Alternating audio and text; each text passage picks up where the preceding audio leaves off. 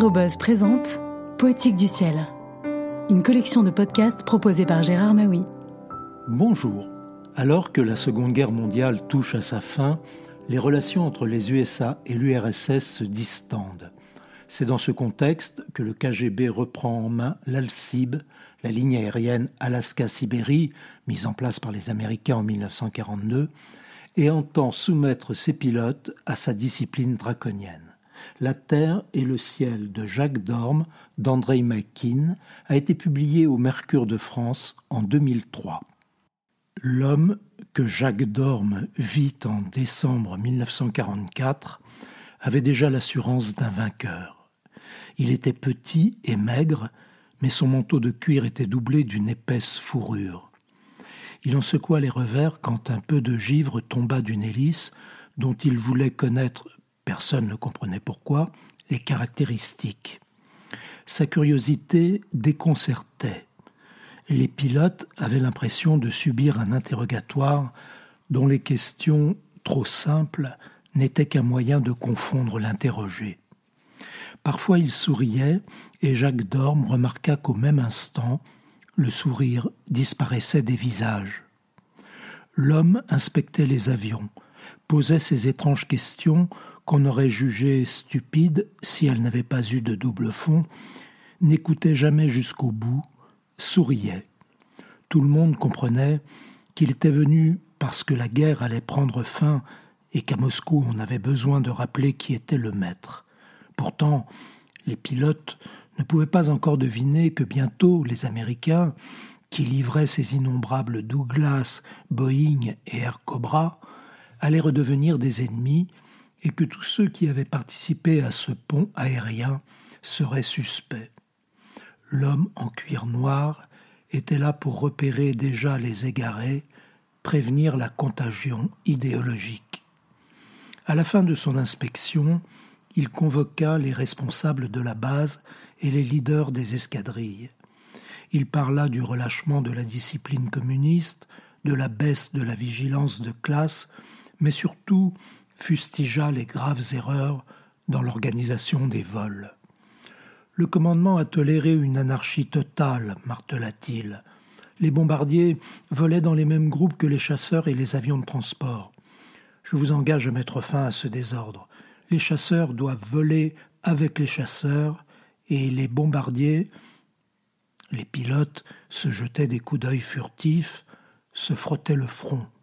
On espérait secrètement que l'homme en cuir se mettrait soudain à rire et annoncerait sur le ton d'une blague Je vous ai bien eu, hein Mais sa voix restait accusatrice et métallique. Quand il parla des itinéraires de vol incorrectement tracés, un des pilotes intervint, avec retard, comme s'il lui avait fallu du temps pour se décider. Mais, camarade inspecteur, un Boston a des moyens de liaison beaucoup plus il voulait dire qu'un bombardier était mieux équipé en moyens de navigation qu'un chasseur. L'homme en cuir baissa la voix, chuchota presque, et c'est ce chuintement menaçant qui coupa la parole au pilote mieux que n'aurait fait un cri. Je vois, camarade lieutenant, que les contacts avec le monde capitaliste vous ont été bien utiles. Eh bien, pour ces contacts, on verra après la victoire, reprit l'inspecteur. Mais à présent, il faut remettre de l'ordre dans cette pagaille. Voici la carte qui vous indique les itinéraires les plus directs entre les aérodromes. Désormais, vous passerez par Zirianka et non par Seinchan. Des centaines de kilomètres de gagnés et une économie de carburant conséquente.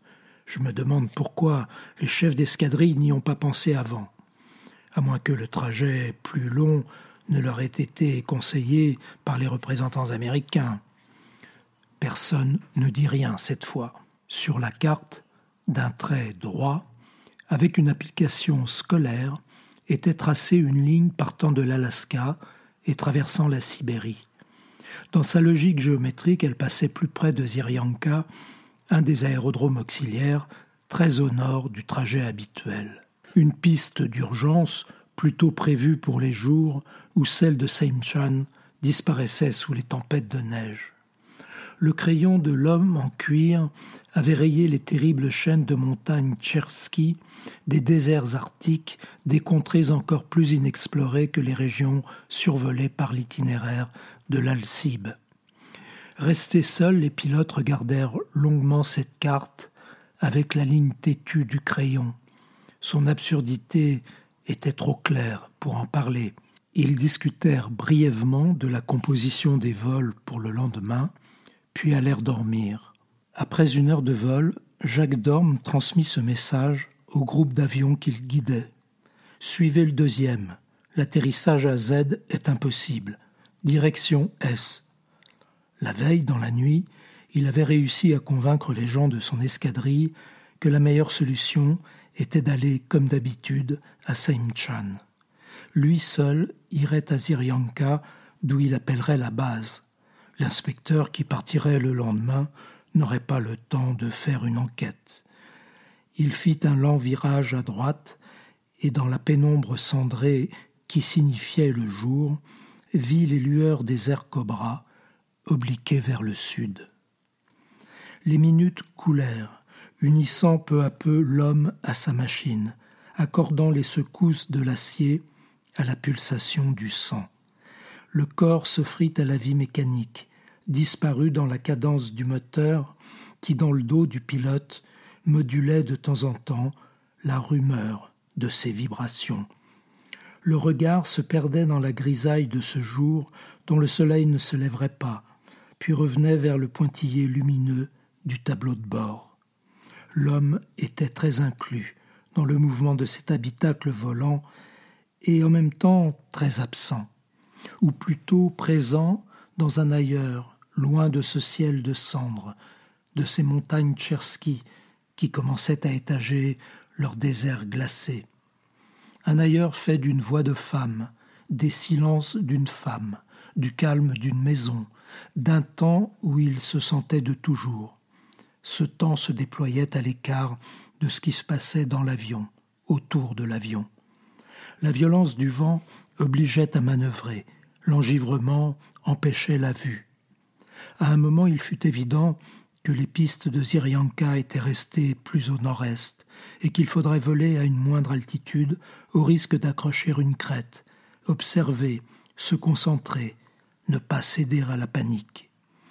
Ce lointain qu'il devinait en lui donnait la force de rester calme, d'éviter la vrille, cette malédiction des airs cobras, de ne pas vérifier à chaque instant le niveau du carburant, ne pas se réduire à l'homme qui veut à tout prix sauver sa vie. Il garderait la sensation de cet ailleurs jusqu'à la fin, jusqu'à la luminescence violette du feu boréal qui embraserait le ciel.